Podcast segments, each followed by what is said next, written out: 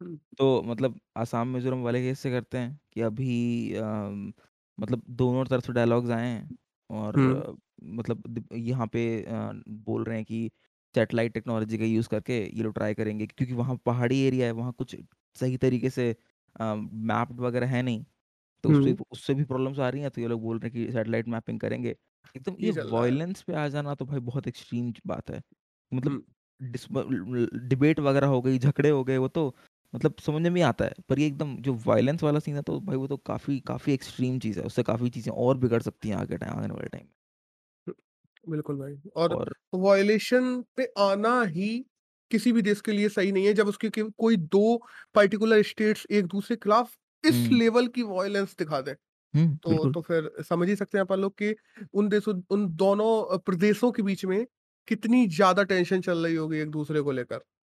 Even though. तो इस इस पूरी न्यूज़ में तो यही था जहाँ तक है मेरे हाँ, हाँ, इतना ही कि था, हाँ, यस। ये मार रहे हैं कि संघवाद से कैसा बुरा हो सकता है, ये सब चीज़ें बस।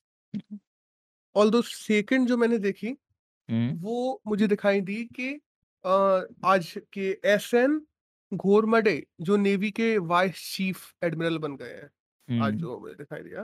हाँ, हाँ, मतलब हाँ। सैटरडे को उन लोगों उनने चार्ज ले लिया है, बट इस न्यूज़ से ज़्यादा इसका बैकग्राउंड ज़्यादा ज़रूरी है अगर अपन लोग एग्ज़ाम के पॉइंट ऑफ़ व्यू से देखते हैं।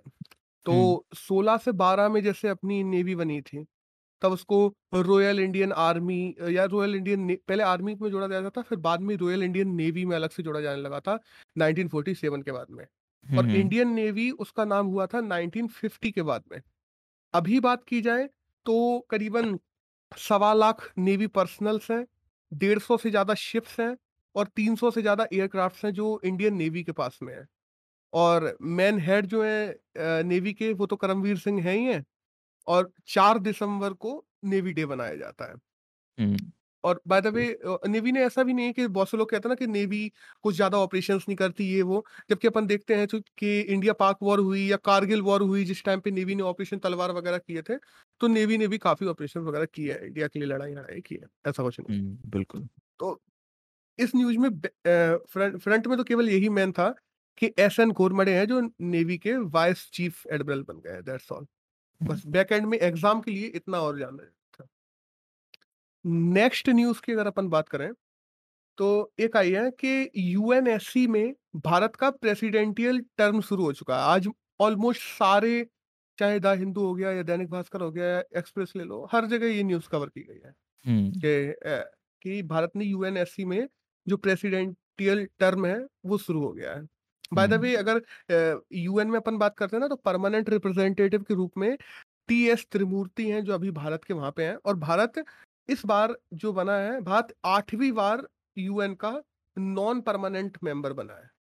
बाय द वे यूएन के पाँच परमानेंट मेंबर्स होते हैं और दस नॉन परमानेंट मेंबर्स होते हैं जिनको 5 2-2, 2-2 साल के लिए बनाया जाता है। और इंडिया आठवीं बार बना है और अगर बनने की बात की जाए कि कब क्या किया है इंडिया ने बन के, तो 1950-51 में इंडिया पहली बार बना था, जब कोरियन वॉर और रिजोल्यूशन जो कोरियन वॉर को लेकर रिजोल्यूशन थे वो एडॉप्ट करवाए थे इंडिया ने ही। 1962 से 68 के बीच वो 67-68 के बीच में इंडिया दूसरी बार प्रेसिडेंट बना था। तब जो को-स्पॉन्सर्ड रिज़ॉल्यूशंस थे, जो मिशन साइप्रस को लेके थे, वो इंडिया की वजह से वहाँ पे यूएन में लिए गए थे। 1972-73 के बीच में देखते हैं, तो तो बांग्लादेश को यूएन में जब एडॉप्ट करवाना था, तो 72-73 में जब इंडिया नॉन परमानेंट मेंबर था, तब उसने करवाया था। 4th बार जब इंडिया मेंबर बना था, तो वो था 77-78 तब नामीबिया की इंडिपेंडेंस हो गई, अफ्रीका के जो लॉस हो गए, उनको यूएनएससी में स्ट्रॉन्ग वॉइस उठाना अफ्रीका के लिए, वो सब काम किया था फोर्थ बार इंडिया ने। फिफ्थ बार जब इंडिया बना था वो था 84-85 में, तब जो मिडिल ईस्ट का कॉन्फ्लिक्ट चल रहा था, उसमें भी बेसिकली फिलिस्तीन और लेबनान का कॉन वो आपस में कॉन्फ्लिक्ट चल रहा था। उसको लेके इंडिया ने आवाज़ उठाई थी 84-85 में जब फिफ्थ बार बना था। 6th बार इंडिया नॉन परमानेंट मेंबर बना था 91-92 में जब पीस और सिक्योरिटी की जब बात आती ना इंटरनेशनल पीस एंड सिक्योरिटी उसमें इंडिया ने बहुत एक्टिव रोल निभाया था और हुँ, 2011-12 की बात की जाए तो डेवलपिंग वर्ल्ड वर्ल्ड हुआ या काउंटर टेररिज्म हुआ या अफ्रीकन राइट्स हुए इन सब चीज़ों के बारे में इंडिया ने बहुत ज़्यादा अपने उठाए थे अपने अपने मतलब वक्तव्य उठाए थे जिन पे काम भी किया गया बहुत ज़्यादा यूएन के द्वारा। अब इस बार की अगर बात की जाए तो इस बार जब इंडिया बना हुआ है दो साल के लिए मेंबर, तो इंडिया का कहना ये है अपने ऑफिशियल्स का कि मरीन टाइम सिक्योरिटी हो गई, काउंटर टेररिज्म हो गया, पीस कीपिंग ट्रीटीज़ हो गई और इवन दो जो म्यांमार का मुद्दा अभी चल रहा है कि वहाँ रूलिंग पार्टी को हटा दिया गया है और आर्मी कूप कर दी गई है, आर्मी के जनरल्स वगैरह ने सीधे गवर्नमेंट को हड़प लिया, देश पे कब्ज़ा कर लिया है। तो ये सब चीज़ चल रही है, इनको इंडिया कह रहा है कि हम इसमें उठाएँगे।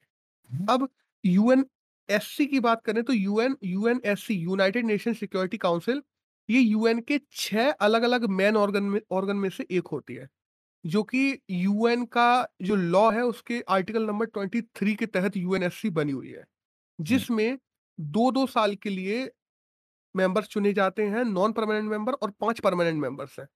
अब नॉन परमानेंट मेंबर्स की अगर बात की जाए तो कहाँ-कहाँ से 10 चुने जाते हैं, 5 तो अफ्रीका और एशिया में से चुने जाते हैं, 1 बंदा ईस्टर्न यूरोप से चुना जाता है, 2 लोग वेस्टर्न यूरोप और अदर कंट्रीज़ से चुने जाते हैं और दो लोग लैटिन अमेरिका और कैरिबियन आइलैंड से चुने जाते हैं। तो ऐसे ये दस लोग हैं जो नॉन परमानेंट मेंबर हमेशा रहते हैं। और अगर बात की जाए ना कि इंडिया ने अभी यूएन के लिए क्या करके दिया है, तो इंडिया जैसे ही अपना एक तरह से गवर्न करेगा, जैसे ही पावर में आएगा यूएनएससी में अपनी टर्म में, तो इंडिया का कहना है कि यूनाइट अवेयर करके एक मोबाइल एप्लीकेशन है, जो टेररिज्म के बारे में कहाँ कितना फैल रहा है, कहाँ उससे कितनी घटनाएँ हो रही हैं, करंट में उससे रिलेटेड क्या चीज़ें चल रही हैं अलग-अलग देश में, इन सब की जानकारी देगा यूएन को। तो यूनाइट अवेयर जो मोबाइल एप्लीकेशन है, वो यूएन के लिए इंडिया ने बनाया है। ये अगर देखा जाए तो ओवरऑल इस न्यूज़ में था। आगे और पीछे भी जो कवर करने का था वो इतना ही सब चीज़ें थी। हुँ। अभी वो एडिटोरियल जो अ, ये वाला था, क्या नाम है न्यूक्लियर टेक्नोलॉजी के बारे में जो था कि हाँ, हाँ। कैसे-कैसे करके आगे आगे न्यूक्लियर टेक्नोलॉजी जो है और जितने स्टे अ, देश हैं न्यूक्लियर न्यूक्लियर पावर जो रख रहे हैं, तो है कि अब ये ब जैसे उम, फुकुशिमा जब से हुआ है, तो ये ये चीज़ बहुत अ, मेनस्ट्रीम में रहती है कि न्यूक्लियर टेक्नोलॉजी है तो न्यूक्लियर उसकी सेफ्टी प्रिकॉशंस क्या हैं? हर जगह हम देख रहे हैं कि भाई सेफ्टी के रेगुलेशंस यूएन वगैरह लाते रह रहा है, अभी कुछ 10 सालों में। तो हुँ। उसी उसका जो आर्टिकल है उसका उसका बैकग्राउंड तू बता दे?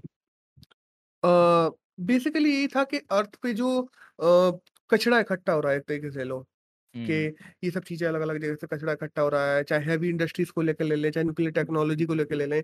ये सब चीज़ें अपन लोगों को और इवन दो उसमें देखा इस आर्टिकल में जेफ बेजोस की भी एक बात की गई थी, कि उन्होंने तो ये तक कहा है कि इनको हम स्पेस में भेज देंगे ये कचरा को। हाँ, यहाँ तक हाँ। कि पॉल्यूटेड हैवी इंडस्ट्रीज़ है उन सबको स्पेस में स्थापित कर देंगे जिससे क्लाइमेट चेंज है उसको रिवर्स किया जा सके और अर्थ जैसे पहले जैम था उसको वैसे जैम वापस बनाया जा सके। और इसमें एक चीज़ दी गई थी कि आईएईए जो संस्था है उसके जो डेप्यूटी गवर्नर है उन्होंने 2007-8 में एक कमेटी बनाई थी, जिसको 2020 तक न्यूक्लियर टेक का पता लगाना था कि किसमें कैसे-कैसे बढ़ोतरी हो रही है, उससे क्लाइमेट चेंज पे क्या असर पड़ेगा, निगेटिव इम्पैक्ट पड़ेगा, पॉजिटिव इम्पैक्ट पड़ेगा। इन सब चीज़ की जानकारी रखनी थी और एनर्जी की डिमांड कैसे-कैसे पूरी होगी, इन सब चीज़ों को देखना था। और देखा जाए तो उस उन्होंने जो रिपोर्ट सौंपी है, उस हिसाब से देखा जाए तो उनका कहना यह है कि न्यूक्लियर से इतना कोई इम्पैक्ट नहीं पड़ता, एनर्जी की डिमांड और ज़्यादा पूरी होती है। एनवायरमेंटल अ, जो खतरे होते हैं वो बहुत कम हो जाते हैं क्योंकि जहाँ पे भी अपन न्यूक्लियर एनर्जी बनाना शुरू करते हैं, दूसरी तरफ़ देखा जाए तो और जो ऊर्जा के संयंत्र हैं, चाहे वो तापी ऊर्जा संयंत्र ले लें जिनमें अपन कोयला जला रहे हैं, चाहे कोई भी चीज़ ले लें एक्स, वाई, जेड, तो उन सबसे निकलने वाला जो वेस्ट मटेरियल्स है, जो इन्वायरमेंट को ज़्यादा नुकसान पहुँचा रहा है, न्यूक्लियर एनर्जी से उससे कम पहुंचाता है और एनर्जी की डिमांड पूरी भी करता है। बट दूसरी तरफ़ जैसे अभी तूने कहा कि 11 मार्च 2011 को फुकुशिमा डायची हो गया था, हुँ, कि लाखों लोगों को वहाँ से निकालना पड़ा था। तो उन सबको देखते हुए ओपिनियन मैं कहना कि टाइम के साथ में ओपिनियन में लोगों के चेंजेस भी आए हैं। लोगों को हुँ, पता है कि अगर अपन को न्यूक्लियर एनर्जी बनानी है तो उसका अच्छे से सर्वेलेंस भी रखना है, उसको अच्छे से देखते भी रहना है और ऐसा नहीं है कि अपन लोग केवल उसको इम्प्लीमेंट करके छोड़ सकते हैं, नहीं टाइम-टाइम पे उसकी सर्वेइंग और ये सब चीज़ें जारी रखनी पड़ेंगी अपन को। हुँ, बिल्कुल। वरना वो कितना खतरनाक हो सकता है वो अपन ने देखा जब भूकंप आया था और वहाँ पे रिएक्टर फट गया था, सुमन फिर सुनामी आ गई थी, बहुत सारे खत बहुत सारी चीज़ें हो गई थी। हुँ, तो इस आर्टिकल में टोटल देखा जाए यही सब चीज़ें हैं, जो जानने के लिए ज़रूरी है। अब नेक्स्ट की बात की जाए तो द हिंदू में एक आर्टिकल है ऑल इंडिया कोटा के ऊपर, जो मेडिकल में अभी रिज़र्वेशन दिया गु दिया हुआ है ओबीसी को। तो उसकी हेडलाइन ही ये है कि मतलब काफ़ी देर से मिला है इन लोगों को। हुँ, हुँ? और मद्रास हाई कोर्ट जो वर्डिक्ट है और जो द्रविड़ मन्नेत्रा जो कछगाम कम्युनिटी है, उन लोगों मतलब इन लोगों की वजह से ये चीज़ें अभी इम्प्लीमेंट हो पाई, नहीं तो हो सकता था और भी टाइम लग जाता। हाई कोर्ट के वर्डिक्ट्स वगैरह की वजह से ये सब चीज़ें इम्प्लीमेंट हो पाई। अब अपन लोग ऑल इंडिया कोटा की बात करें तो ये चीज़ क्या है, देखो 1986 से पहले किसी भी मेडिकल स्कूल में किसी भी प्रकार का एमबीबीएस, पोस्ट ग्रेजुएशन या ग्रेजुएशन के लिए कोई कोटा नहीं होता था। क्योंकि देखो कोटा का मतलब यहाँ पे ये नहीं है कि रिज़र्वेशन। रिज़र्वेशन एक टोटली अलग थिंग है। ऑल इंडिया कोटा का मतलब ये है, कुछ लोग ऐसे भी होते हैं जो एक से दूसरी जगह जाते हैं। मान लो कहीं पे कोई जॉब कर रहा है, कहीं से दूसरी जगह जॉब करने लगा। तो वो सीटें मेडिकल स्कूल्स की जो केंद्र के पास अलग से हैं कि उनमें कितने बच्चे चुने जाने ये केंद्र तय करेगा। क्योंकि अपन जब देखते हैं ना मेडिकल स्कूल्स अलग-अलग हैं तो उनमें 85% सीटों को तो तय करता है राज्य सरकार के हमें इतना, इतना, इतना, इतना परसेंटेज रखना है, इन-इन बच्चों को लेना है, इतने परसेंट सुपर बच्चों को लेना है, ये वो। लेकिन ऑल इंडिया कोटा में जो सीट्स होती हैं उन पे केंद्र सरकार तय करती है और वो सीटें 1986 से 15% सीटें रिज़र्व कर दी गई थी। ये ये केंद्र सरकार तय करेगी कि इन पे किन लोगों को लेना है, कैसे लेना है, किस तरीके से लेना है, ये सब चीज़ें। क्योंकि बहुत सी राज्य सरकारें ऐसी भी है ना कि उन्होंने अ, आपस में रिस्ट्रिक्शंस लगा रखे हैं कि इस जगह से बंदा आएगा तो इतना परसेंट चाहिए, इस जगह से बंदा आएगा तो इतना परसेंट चाहिए। तो ये भेदभाव ना हाँ, हो उस वजह से केंद्र सरकार ने ऑल इंडिया कोटा बनाया था 15%। अब हुआ क्या था 2007 तक ऑल इंडिया कोटा में राज्य सरकारों के कोटे में जो 85% सीटें हैं, उनमें तो पहले से रिजर्वेशन इम्प्लीमेंट हो गया था।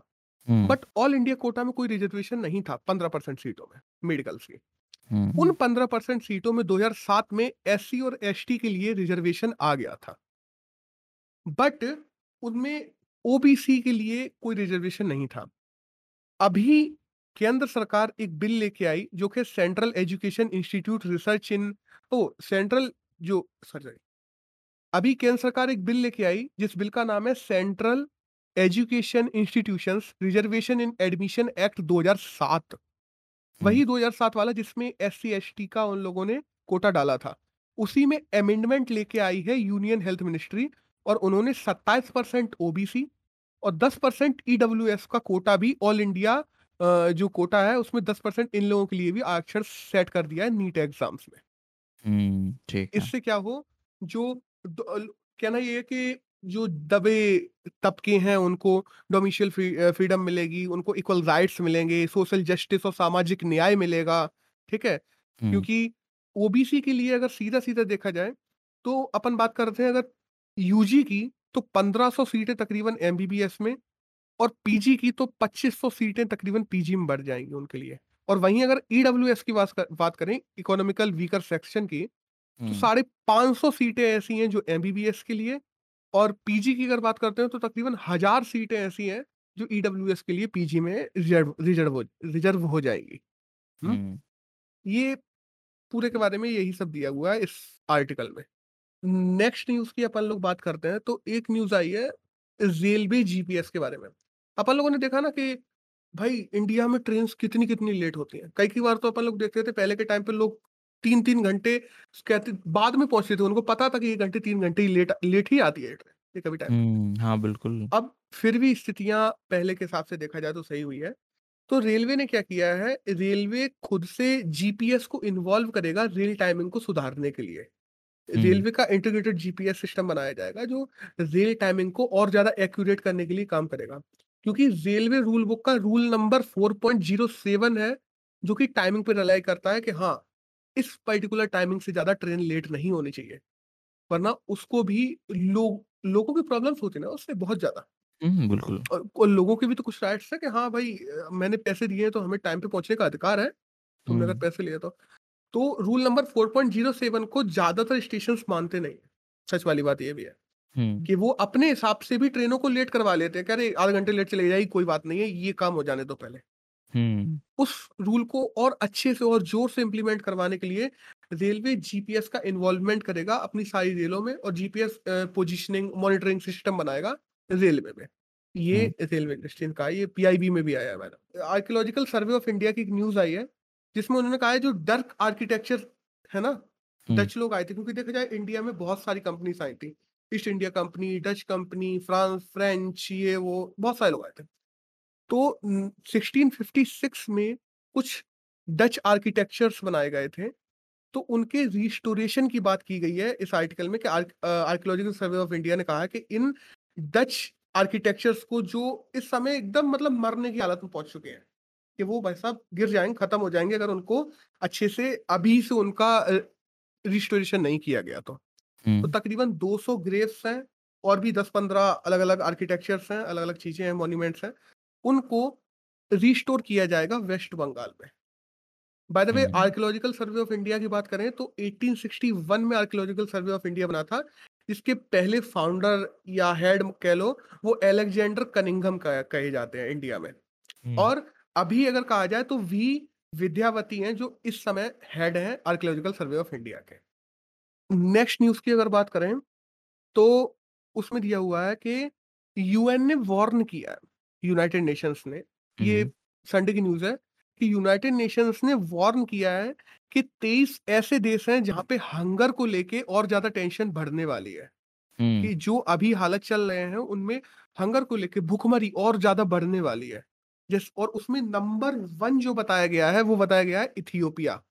कहा। गया है इथियोपिया में 4 लाख प्लस प्लस लोग हैं जो इस समय भी भूखमरी से जूझ रहे हैं और आगे ये नंबर और ज़्यादा बढ़ेगा और वो उसमें अगले आने वाले 10 सालों में और ज़्यादा भूखमरी आएगी।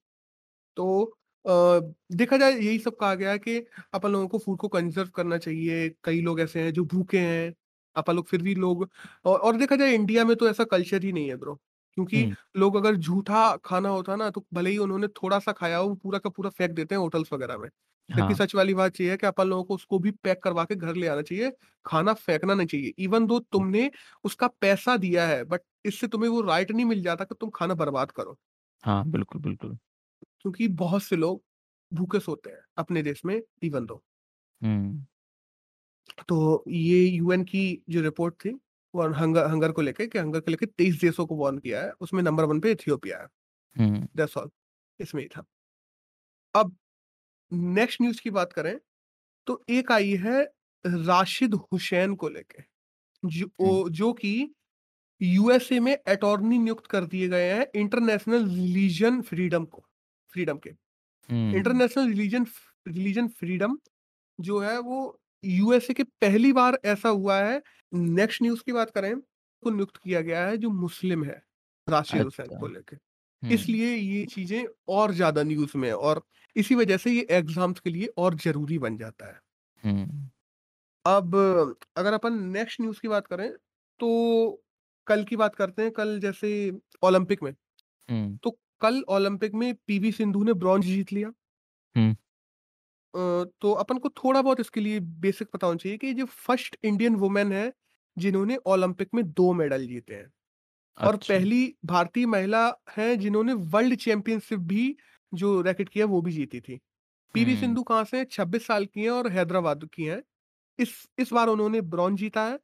2016 के रियो ओलंपिक में उन्होंने सिल्वर मेडल जीता था और मे भी अभी तो खेलेंगी आगे, हो सकता है गोल्ड भी जीत देखते हैं। तो इस न्यूज़ में तो इतना ही है। अब अपन बात करते हैं नेक्स्ट न्यूज़ की। तो इंडिया चाइना हॉटलाइन एस्टेब्लिशमेंट को लेके आज के पेपर में एक न्यूज़ है कि इंडिया और चाइना के बीच में हॉटलाइन्स एस्टेब्लिश किए एस्टेब्लिश किए गए अब यहाँ हॉटलाइन्स क्या होते हैं?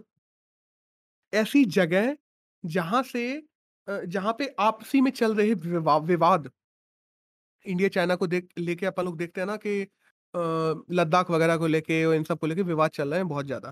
तो इंडिया चाइना में जो विवाद चल रहे हैं, उनको सॉल्व करने के लिए इंडिया में देखा जाए तो कारगाला एक जगह है जो कि नॉर्थ सिक्किम में है, उसको अपन लोगों ने हॉटलाइन बनाया है और अ, अगर अपन लोग चाइना की बात करते हैं तो उनकी जो आर्मी है P PLA people liberation army.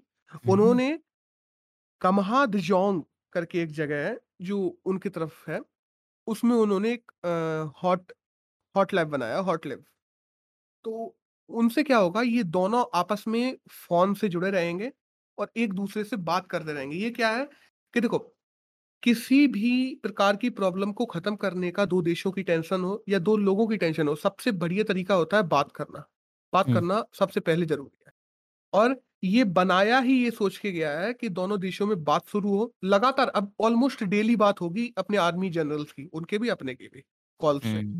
और जब हॉटलाइन्स अ, एस्टेब्लिश हो चुके हैं, तो इससे क्या होगा धीरे-धीरे, धीरे करके बातें होंगी तो चीज़ों को रिज़ॉल्व किया जाएगा उस एरिया में, इसलिए बनाए गए हैं इंडिया और चाइना के बीच में।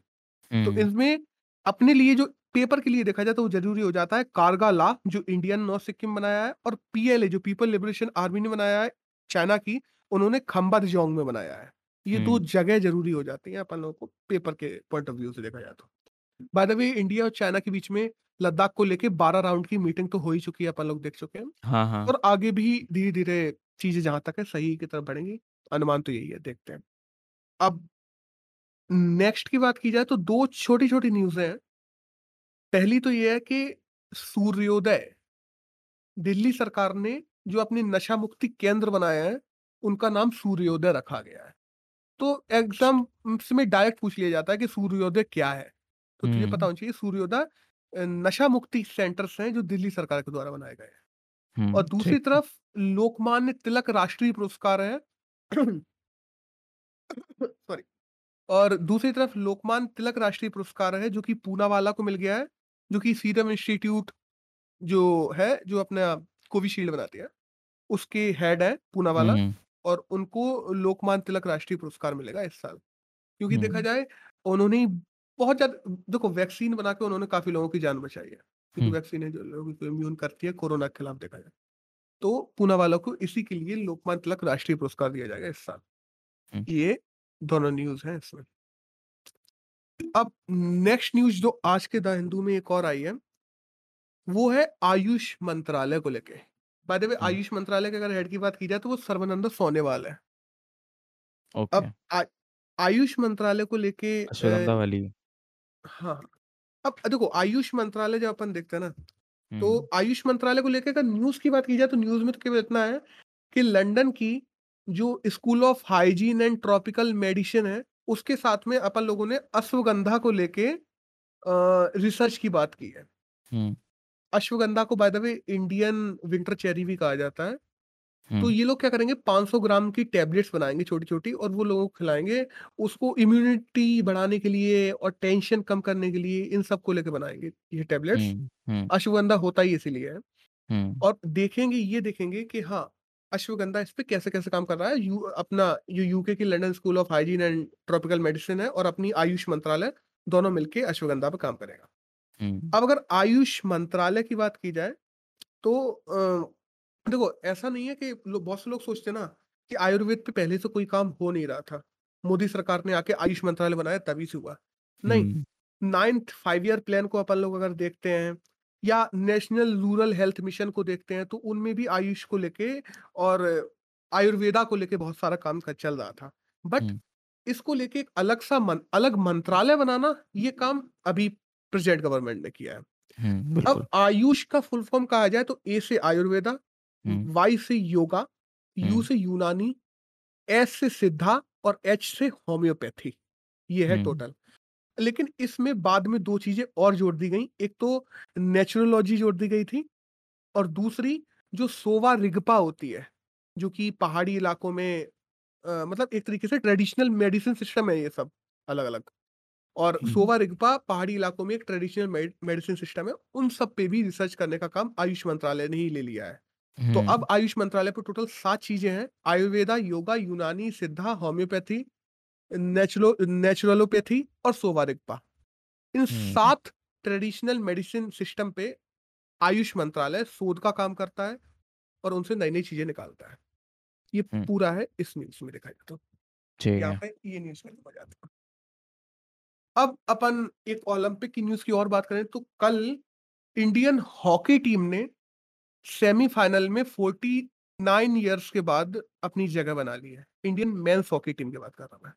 हुँ। और अ, देखा जाए तो इन अगर इंडिया के पास में अभी तक देखा जाए ना ओवरऑल ओलंपिक्स में, तो टोटल नौ गोल्ड है, जिसमें से आठ गोल्ड सीधे-सीधे अपन को हॉकी ने दिलाए हैं। केवल एक गोल्ड है जो इंडिविजुअल दिलाया हुआ है, वो है अभिनव बिंद्रा के पास में, हुँ। 10 मीटर एयर राइफल में। तो एयर पिस्टल और अगर देखा जाए तो अगर टोटल मेडल्स की बात करें कि इंडिया के पास ओलंपिक में कितने हैं, तो नौ गोल्ड हैं, आठ सिल्वर हैं और 13 ब्रॉन्ज हैं। और इसमें मैं इस साल के अभी जो दो मिल चुके हैं इनको भी जोड़ के बता रहा हूँ।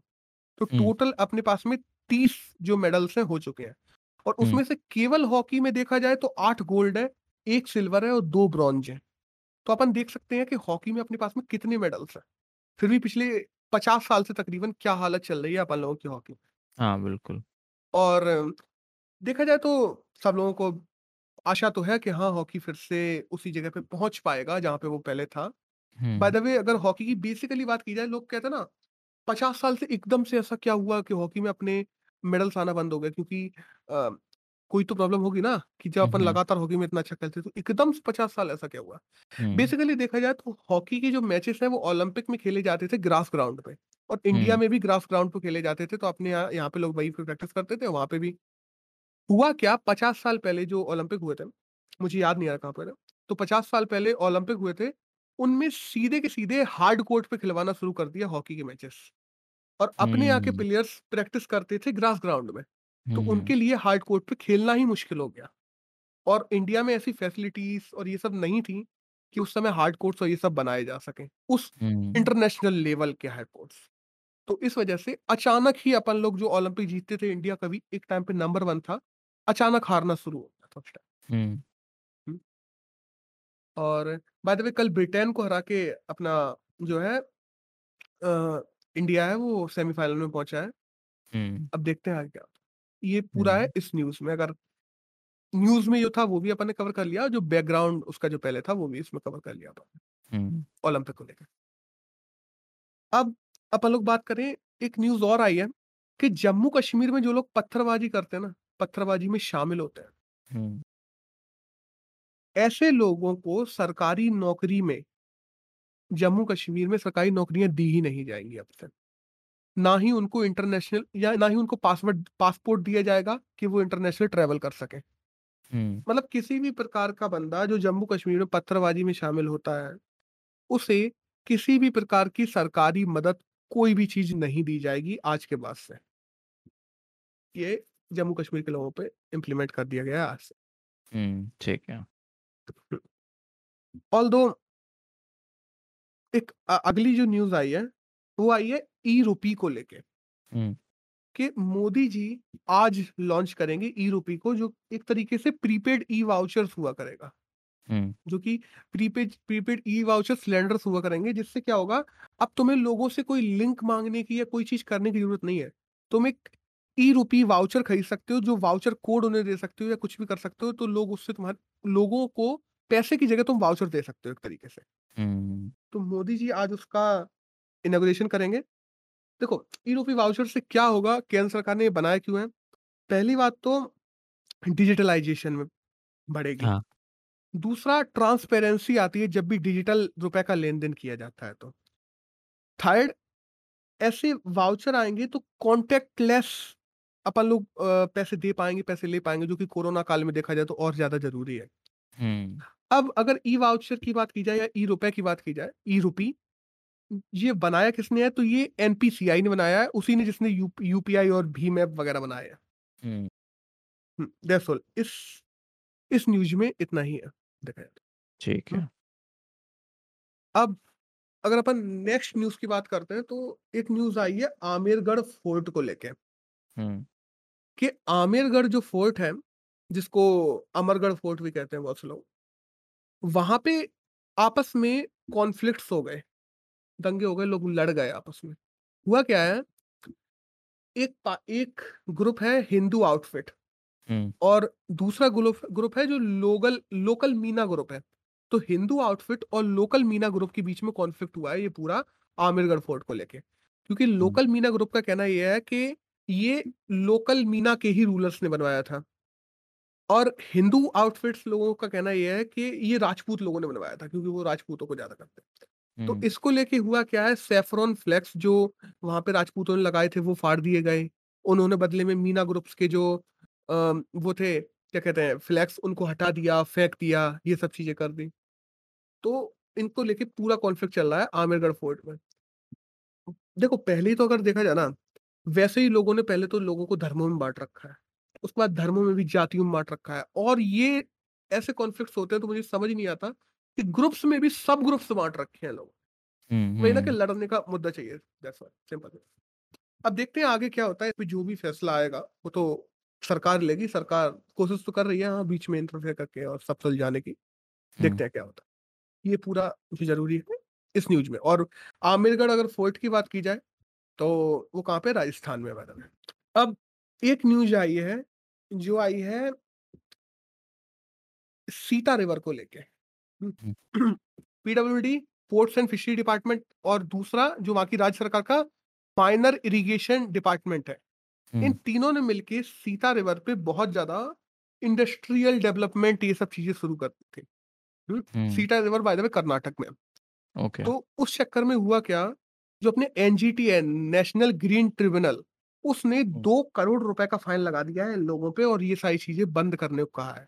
क्योंकि जब अपन इन्वायरमेंटल कंजर्वेशन की बात करते हैं ना, तो उसमें एक एक्ट है जिसको कहते हैं coastal regulate regulation zone act 2011 हुँ।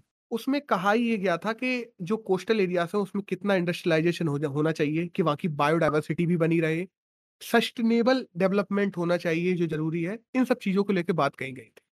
तो उन रूल्स को पीडब्ल्यूडी, पोर्ट फिशरी डिपार्टमेंट और जो माइनर इरीगेशन डिपार्टमेंट है, ये तीनों मिलकर तोड़ रहे थे। तो इसी को चलते एनजीटी ने इन पर फाइन लगाया है। अब अगर थोड़ी सीता रिवर की बात की जाए, तो जो सीता नदी है, वो नेचर कैंप से स्टार्ट होती है और हंगरकट्टे पोर्ट है एक, जो कि अरेबियन सी में है, उसमें जाके गिरती है।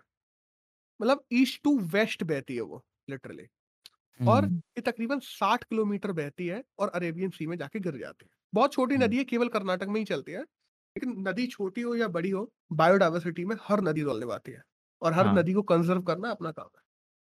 तो और बाय द वे अगर एनजीटी की थोड़ी बात कर लें, तो NGT national green tribunal act 2010 के द्वारा बनाया गया था और इसके वर्तमान में अगर सीईओ की बात की वो अध्यक्ष की बात की जाए, वर्तमान के, तो वो आदर्श आदर्श कुमार गोयल है। ओके। हुँ। यहाँ पे ये खत्म हो जाता है। आज मुस्लिम अगस्ट राइट डे है, मुस्लिम वुमेन्स के लिए राइट डे की बात चल रही है। तो आज Muslim women's protection of rights on marriage act 2019 आया था, जिसके तहत अपन लोग देखते हैं ना ट्रिपल तलाक बंद कर बैन कर दिए गए थे। कि ट्रिपल तलाक कोई नहीं दे सकता। और बाय द वे ट्रिपल तलाक में भी लोगों को बहुत ज़्यादा कंफ्यूजन रहती है। ट्रिपल तलाक का मतलब ये नहीं है कि केंद्र सरकार ने हर प्रकार के ट्रिपल तलाक को रोक दिया। केंद्र सरकार ने अलग-अलग तरीके से मुस्लिम्स में ट्रिपल तलाक होते हैं। कुछ ऐसे भी होते हैं जो 1-1 महीने में 1-1 तलाक बोला जाता है, तब तीसरे महीने में जाके तलाक होता है। सॉरी। केंद्र सरकार ने केवल उस ट्रिपल तलाक को बैन किया है, जिसको तलाक-ए-बिद्दत कहा जाता है। मतलब एक बार में तीन बार तलाक, तलाक, तलाक बोल दिया तुरंत तलाक। उस तलाक को रोकने के लिए मुस और मुस्लिम जो वुमेन्स हैं उनके प्रोटेक्ट करने के लिए उनके राइट्स को Muslim women protection of rights on marriage act 2019 लाया गया था और वो आज ही के दिन पास हुआ था। तो इसीलिए एक अगस्त को मुस्लिम वुमेन्स राइट डे मनाया जाता है इंडिया में। हुँ।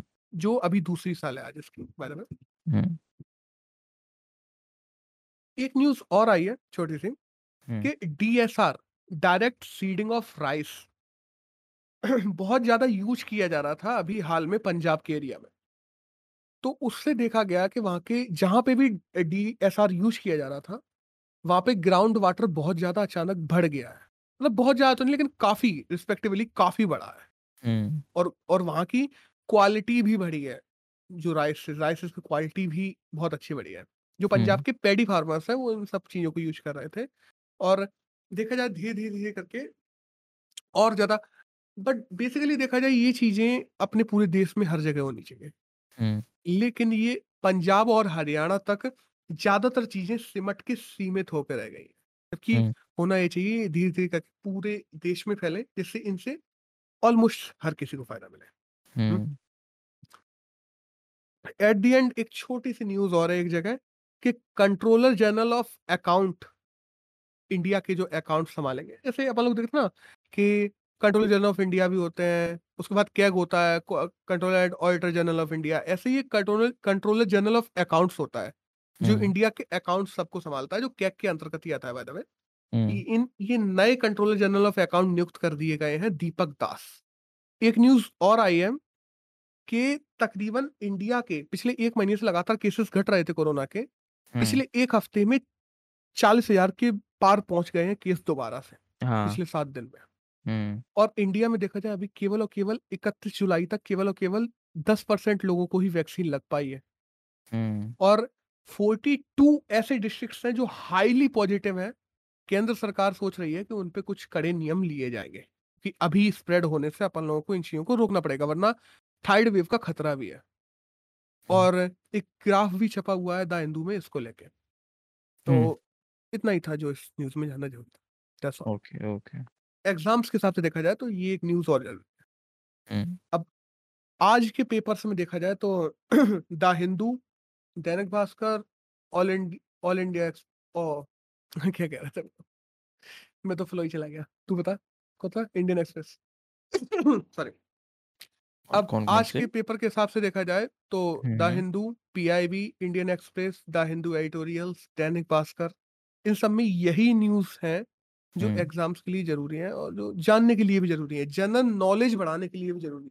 इवन हुँ। दो जो जो एग्ज़ाम्स ऐसे भी लोग हैं जो एग्ज़ाम्स नहीं भी दे रहे हैं, उनको भी ये सब चीज़ें पता होनी चाहिए कि करंट में आगे-पीछे उनके चल क्या रहा है। एक हाँ। अवेयर सिटीज़न का मतलब ही ये होता है कि तुम्हारे आगे-पीछे चल क्या रहा है, तो उन सब चीज़ों के बारे में जानकारी हो कम से कम। हुँ, ठीक है। तो ये सब चीज़ें। अब आज की न्यूज़ में केवल इतना ही था जो जानने के लिए ज़रूरी था एक और दो तारीख की न्यूज़ में, 1-2 अगस्त के। हुँ। तो अपन लोगों सब कवर कर ली। Okay, good bye.